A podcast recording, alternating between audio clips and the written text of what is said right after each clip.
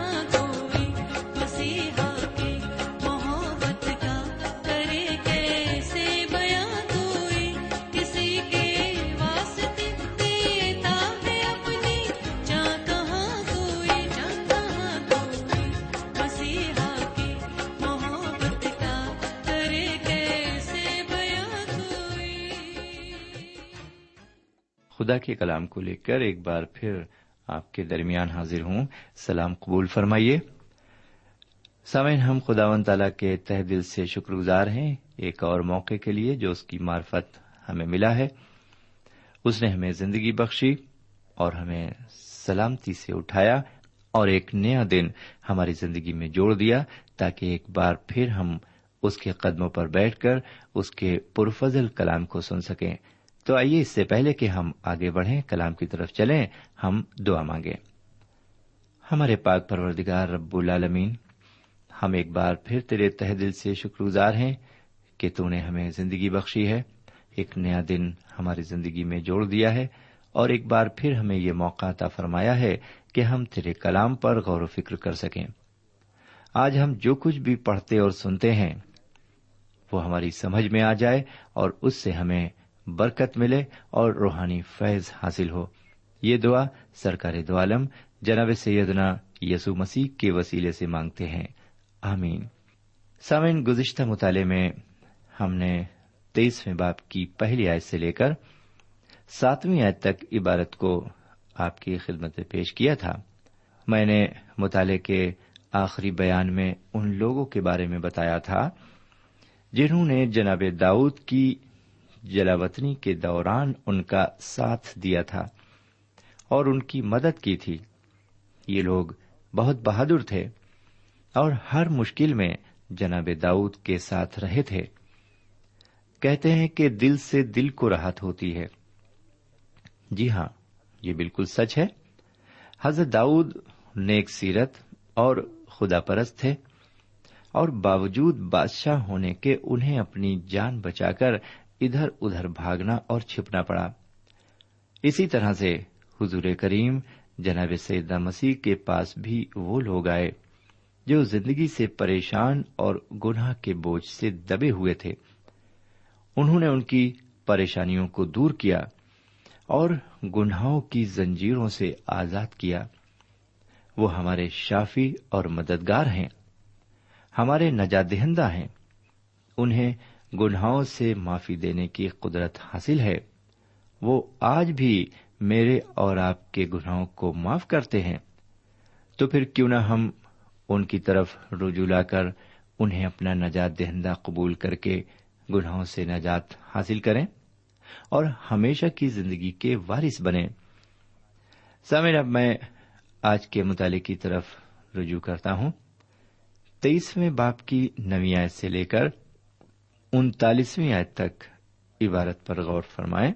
میں اس عبارت کی خاص خاص اور اہم باتوں پر آپ کی توجہ چاہوں گا۔ سب سے پہلے ایک خاص بات ہمیں گیارہویں اور بارہویں آیت میں ملتی ہے۔ سامن اس عبارت میں ایک شخص کا ذکر کیا گیا ہے، جس کا نام سما تھا۔ یہ ہراری اجی کا بیٹا تھا۔ اس شخص نے ایک قطع زمین کو فلسطینوں سے بچایا۔ میرے پیارے بھائی بہن، ایک قطع زمین کو بچانا کوئی بڑی بہادری اور جمع مردی کا کام نہیں ہے، اور نہ ہی یہ کوئی اہم کارنامہ ہے۔ لیکن سب سے اہم بات یہ تھی کہ اسرائیلیوں کو اناج اور خورش کی ضرورت تھی۔ ان دنوں ایسا رواج ہو گیا تھا کہ جب فصل تیار ہو جاتی تھی تو فلسطی اسرائیلیوں پر ٹوٹ پڑتے تھے اور ان کا سارا مال متا اور اناج لوٹ لیتے تھے۔ اس طرح اس سال بھی ہوا۔ جب فلسطینوں نے حملہ کیا تو وہ بھاگے، لیکن یہ شخص جس کا نام سما تھا، ان کے درمیان آ گیا اور اس نے اکیلے ہی فلسطینوں کا مقابلہ کیا اور خدا من تعالی نے اس کی مدد کی اور اس نے اکیلے ہی فلسطینوں کو مارا۔ اور انہیں بڑی تعداد میں قتل کیا۔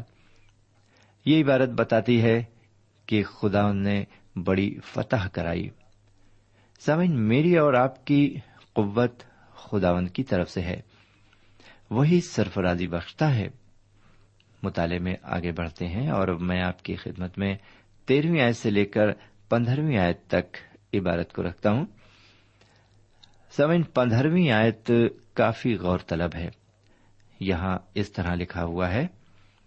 اور داؤد نے ترستے ہوئے کہا، اے کاش، کوئی مجھے بیت لہم کے اس کنویں کا پانی پینے کو دیتا جو پھاٹک کے پاس ہے۔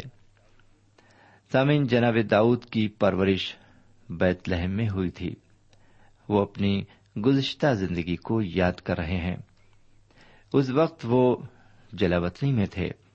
ان کے بہادر جی ہاں ان کے بہادر ساتھی ان کے ساتھ تھے۔ اس وقت فلسطینوں کی چوکی بیت لہم میں تھی۔ ان کے دل میں اپنے وطن کی محبت رہ رہ کر جوش مار رہی تھی۔ ان کے مادر وطن کی محبت کا اندازہ آپ اس بات سے لگا سکتے ہیں کہ وہ یہ خواہش ظاہر کرتے ہیں کہ اے کاش، کوئی مجھے بیت لہم کے اس کنویں کا پانی پینے کو دیتا جو پھاٹک کے پاس ہے۔ جو لوگ اپنے وطن سے دلی محبت رکھتے ہیں، ان کی دلی کیفیت اس طرح کی ہوتی ہے۔ جب وہ اپنے وطن سے دور ہوتے ہیں، وہ اپنے کو کم وقت سمجھتے ہیں۔ سمع جناب داؤد نے کسی کو اس کنویں کا پانی لانے کا حکم نہیں دیا، بلکہ انہوں نے صرف خواہش ظاہر کی تھی۔ یہ خواہش ان کی زبان پر بے ساختہ آ گئی۔ جسے ان کے ساتھیوں نے سن لیا۔ اور ہم دیکھتے ہیں کہ ان کے تین بہادر ساتھیوں نے ان کی اس خواہش کی تکمیل کی۔ انہوں نے اپنی جان کو خطرے میں ڈال کر فلسطینوں کے لشکر کو پار کر کے جناب داؤد کی خواہش کو پورا کیا۔ میرے بھائی، اس طرح وہ تینوں شخص بہادر اور جنگجو شخص کہلانے لگے۔ سامعین میں اس حکم کو یاد کرتا ہوں جو سیدہ مسیح نے اپنے شاگردوں اور ہواریوں کو، جس کا حوالہ مقدس مکتی رسول کی انجیل اس کے اٹھائیسویں باپ کے انیسویں اور بیسویں سے ملتا ہے، دیا۔ حضور کریم نے یہ حکم صادر فرمایا، تم جا کر سب قوموں کو شاگرد بناؤ اور ان کو باپ اور بیٹے اور رول قدس کے نام سے بپتسما دو۔ اور ان کو یہ تعلیم دو کہ ان سب باتوں پر عمل کریں جن کا میں نے تم کو حکم دیا۔ اور دیکھو، میں دنیا کے آخر تک ہمیشہ تمہارے ساتھ ہوں۔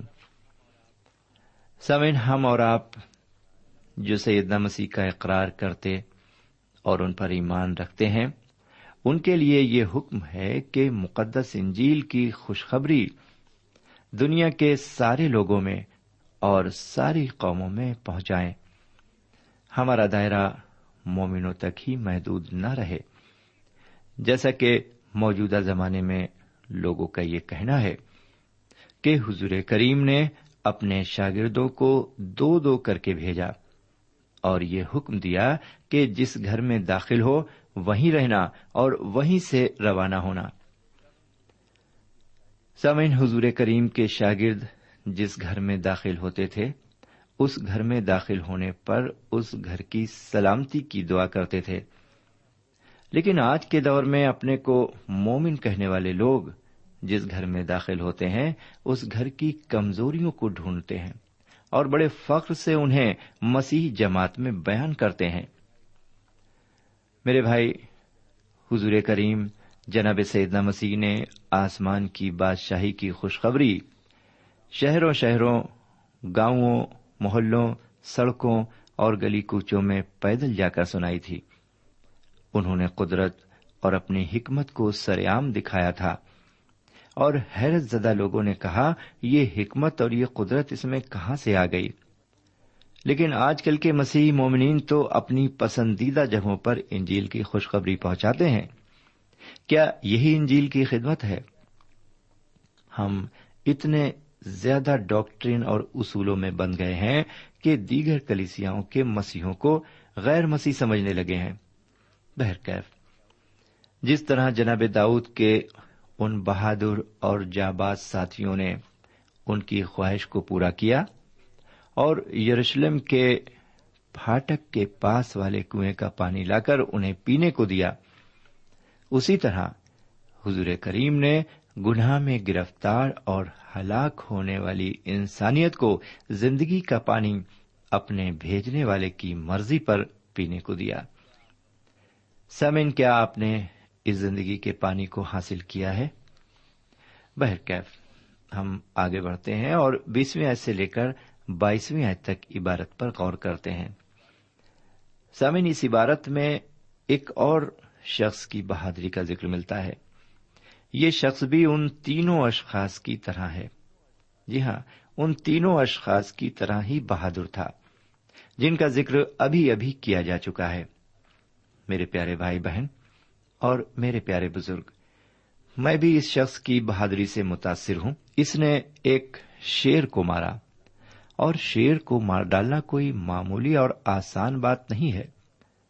اس کام کو اس نے اس وقت انجام دیا جب زمین برف سے ٹھکی تھی۔ میرے بھائی، بہت سے لوگ آپ کو ایسے دکھائی دیں گے جو گھر میں چھوٹی موٹی بیماری آ جانے کے سبب سے یا مہمانوں کی آمد کی وجہ سے یا پھر بارش ہو جانے کی وجہ سے وہ عبادت خانے جانا منسوخ کر دیتے ہیں اور ان حالات میں وہ گھر میں رہنا ہی زیادہ پسند کرتے ہیں۔ یہاں پر میں آپ سے صاف لفظوں میں یہ کہنا چاہوں گا کہ ایسے لوگوں کو بنایا کی قربت نصیب نہ ہوگی، جس نے برف کے موسم میں ایک غار کے پاس شیر کا شکار کرنے کی ہمت کی۔ وہ تینوں بہادروں میں نامی تھا۔ وہ ان تینوں سے زیادہ موزد تھا، لیکن وہ ان تینوں کے برابر نہیں ہونے پایا۔ کیونکہ جناب داؤد نے اسے اپنے محافظ سپاہیوں پر مقرر کیا۔ میرا خیال ہے کہ ان ایام میں شاید لقب سے نوازنے کا رواج نہیں تھا، ورنہ جناب داؤد اسے شیر افغان کے لقب سے ضرور نوازتے۔ بہرکیف آگے بڑھتے ہیں۔ تیسویں آیت سے انتالیسویں آیت تک عبارت پر آتے ہیں۔ سامعین، اس عبارت میں اوریا جو ہتی کہلاتا تھا۔ اور بڑا بہادر اور جنگجو سورما تھا، یہی وہ شخص تھا جس کو جنگ میں اس جگہ پر بھیج دیا گیا جہاں پر گھماسان جنگ ہو رہی تھی اور اسے اس کے ساتھیوں سے الگ کر دیا گیا تاکہ وہ جنگ میں مارا جائے۔ اور یہ سب کچھ جناب داؤد کے اشارے پر کیا گیا تھا۔ یہ گہرا دھبا تھا جو جناب داؤد کی زندگی پر لگا۔ سمعین انسان، جسمانی اور روحانی طور پر کمزور ہے اور کوئی بھی یہ دعوی نہیں کر سکتا کہ وہ بہت مضبوط ہے۔ اب ہم چوبیسویں باپ پر آتے ہیں۔ اس باپ کی پہلی اور دوسری عید کو دیکھیے۔ یہاں پر ہم دیکھتے ہیں کہ خداون کا غصہ اسرائیل پر بھڑکا اور اس نے حضرت داؤد کے دل کو ان کے خلاف یہ کہہ کر ابھارا کہ جا کر اسرائیل اور یہودا کو گن۔ سامن بہت سے لوگ یہ سوچتے ہیں کہ جناب داؤد کے اس کام کو گناہ کا درجہ نہیں دیتے۔ انہیں اس کام میں کوئی برائی نہیں دکھائی دیتی۔ لیکن میرا اپنا خیال ہے کہ یہاں پر انہوں نے بنی اسرائیل اور یہودا کی گنتی کرا کر ایک اور گناہ کیا۔ خدا و تعالی کی نگاہ میں ان کا یہ کام ایک گناہ تھا۔ سمن اگر ہم آئین کی کسی ایک بات کی بھی نافرمانی کرتے ہیں تو ہم سارے آئین کی نافرمانی کرتے ہیں اور گناہ کے مرتکب ہوتے ہیں۔ سامعین، شروع میں خدا و تعالی نے جناب داؤد کو اسرائیلیوں کو گننے کا حکم اس لیے دیا تھا کہ انہیں معلوم ہو کہ ان کی حکومت میں ایک مضبوط اور پائیدار بنیاد پر رکھی گئی ہے، نہیں۔ یہ ہاں ان کی حکومت ایک مضبوط اور پائیدار بنیاد پر رکھی گئی ہے یا نہیں؟ اور بے شمار لوگ ان کے ساتھ ہیں۔ ان کے پیچھے ایک بڑی فوج تھی۔ میرے پیارے بھائی بہن، اعتقاد کوئی ایسی شے نہیں جس کو اندھیرے میں تلاش کیا جائے۔ اعتقاد ایک سوچنے کی چیز ہے، بلکہ یہ ایک پائیدار اور مضبوط بنیاد ہے۔ خدا نے آپ سے یہ نہیں کہا ہے کہ آپ اس بات پر یقین کریں جس میں سچائی نہیں ہے۔ اعتقاد ایک چٹان ہے اور اس کی بنیاد چٹان پر رکھی گئی ہے۔ حضور کریم جناب سیدہ مسیح اعتقاد کی چٹان ہے سمن میری اور آپ کی زندگی میں اکثر ایسے لمحات آتے ہیں جب ہمیں اعتقاد کے سہارے رہنا پڑتا ہے۔ اس وقت ہم اس پر گہرائی سے سوچتے ہیں کہ ہم اپنی کوشش سے کچھ نہیں کر سکتے۔ بدقسمتی کی بات یہ ہے کہ آج کل کے زمینی ادارے اور کلیسیاں اس اعتقاد سے خالی ہیں اور انہوں نے خدا پر اعتقاد رکھنا نہیں سیکھا ہے۔ اس لیے وہاں جماعتی لحاظ سے اس بات کا ذکر نہیں کیا جاتا کہ انہوں نے کتنی روحانی ترقی کی ہے۔ وہاں اس بات کا ذکر ہوتا ہے کہ ان کے ادارے میں کتنا روپیہ اکٹھا ہے۔ ان کی آمدنی کے ذرائع کیا ہیں؟ ان کے ممبران کی تعداد کتنی ہے؟ ان کے ممبران کتنے تعلیم یافتہ اور برسر اقتدار ہیں؟ اس طرح اپنے ادارے کی ترقی کا ذکر زیادہ بیان کیا جاتا ہے۔ یہ سب سے خراب بات ہے جو موجودہ کلیسیاں میں دیکھی جاتی ہے۔ جناب داؤد کا یہ گناہ تھا کہ انہوں نے اسرائیلیوں کی گنتی کرانے کا حکم دیا۔ یہ گناہ کیوں منسوب کیا گیا؟ ایسا اس لیے ہوا کہ جناب داؤد بوڑھے اور عمر رسیدہ ہو چکے تھے اور خدا ان تعالی نے ان سے وعدہ کیا تھا کہ وہ ان کی حکومت کو اب تک قائم رکھے گا۔ خدا نے ان کی حکومت کو چٹان پر قائم کیا تھا۔ انہوں نے اعتقاد نہ کر کے اسرائیلیوں کی گنتی کرائی۔ جو ایک بڑا گناہ تھا۔ بہرکیف آگے بڑھتے ہیں۔ دسویں آیت سے لے کر تیرہویں آیت تک عبارت پر آتے ہیں۔ سمن یہاں پر ہم یہ دیکھتے ہیں کہ بنی اسرائیل کی گنتی یا مردم شماری کرنے کے بعد ایک بار پھر جناب داؤد اپنے اندر بے چینی محسوس کرتے ہیں۔ انہوں نے اپنے گناہ کا اقرار کیا اور کہا، یہ جو میں نے کیا، بڑا گناہ کیا۔ اور انہوں نے خدا و تعالی سے استدا کی کہ وہ ان کا گناہ دور کر دے۔ خدا نے اپنے کلام کو ان کے غیب بین جات پر نازل کیا اور تین بلاؤں کو حضرت داؤد کے سامنے رکھنے کو کہا۔ اور یہ پیشکش کرنے کو کہا کہ وہ تین بلاؤں میں سے ایک کو اپنے لیے چن سکتے ہیں۔ سمن حالانکہ حضرت داؤد نے گناہ کیا تھا۔ پھر بھی ان کا اعتقاد خدا و تعالی میں بہت بڑا تھا۔ ان کا اعتقاد ان کے جواب سے جو انہوں نے جات کو دیا ظاہر ہوتا ہے۔ چودہویں آیت میں وہ کہتے ہیں، میں بڑے شکنجے میں ہوں، ہم خداون کے ہاتھ میں پڑے کیونکہ اس کی رحمتیں عظیم ہیں، پر میں انسان کے ہاتھ میں نہ پڑوں۔ سمے آپ نے حضرت داؤد کے جواب کو سنا۔ انہوں نے تینوں پیشکش میں سے کسی کو نہیں چنا، بلکہ یہ کہا کہ میں خداون کے ہاتھ میں پڑوں، میں انسان کے ہاتھ میں نہ پڑوں۔ میرے پیارے بھائی بہن خداون تالا بہت ہی رحیم ہے۔ اس کی تمبی میں بھی رحمت اور شفقت ملتی ہے۔ وہ ہر ایک کو تمبی کرتا ہے۔ میں اپنے تجربے کی بنا پر یہ کہتا ہوں کہ اس کی تمبی میں نرمی اور ملائمیت پائی جاتی ہے۔ اس کی ہر تمبی ہمارے لیے سکون کا باعث ہے۔ سمن، کیا آپ نے کبھی یہ دعا کی ہے کہ میں انسان کے ہاتھ میں نہ پڑوں؟ سمن، جب ہم مجرو ہوتے ہیں تو ڈاکٹر ہمارے جسم میں ٹانکے لگا کر ہمیں ٹھیک کر دیتے ہیں۔ لیکن جب ہم جذباتی اور روحانی طور پر گھائل ہوتے ہیں تو صرف حضور کریم، جناب سید مسیح کے وسیلے سے ہی ہمیں اور آپ کو تسلی ملتی ہے۔ وہی ہمارے گھائل جذبات اور روح کی مرہم پٹی کر سکتے ہیں۔ بہرکیف مجھے اور آپ کو ان کو سخت ضرورت ہے۔ جی ہاں مجھے اور آپ کو ان کی سخت ضرورت ہے۔ اب میں آپ کے سامنے اٹھارہویں آیت کو پیش کرتا ہوں۔ اس عبارت میں ہم دیکھتے ہیں کہ خداون کے لیے ایک مذبح تیار کرنے کے لیے جاد جناب داؤد سے ارونا کا کھلیان خریدنے کو کہتا ہے۔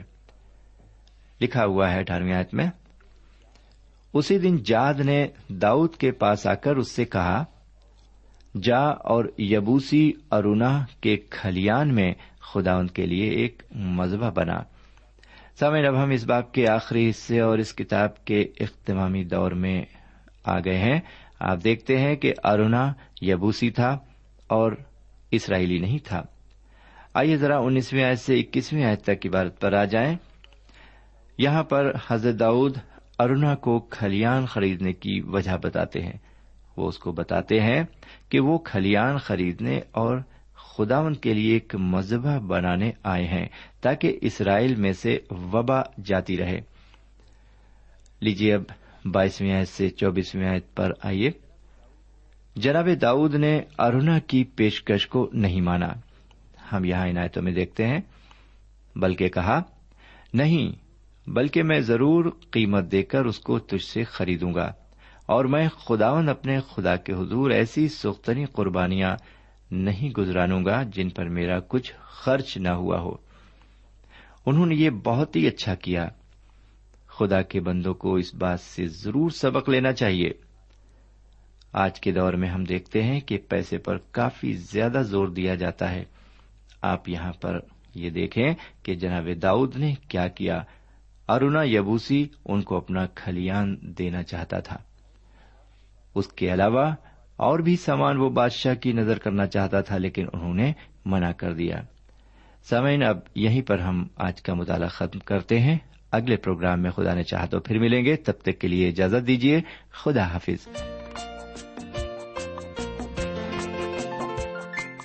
سامعین ابھی آپ نے ہمارے ساتھ پرانے عہد نامے سے سیم النبی کی دوسری کتاب کا مطالعہ کیا۔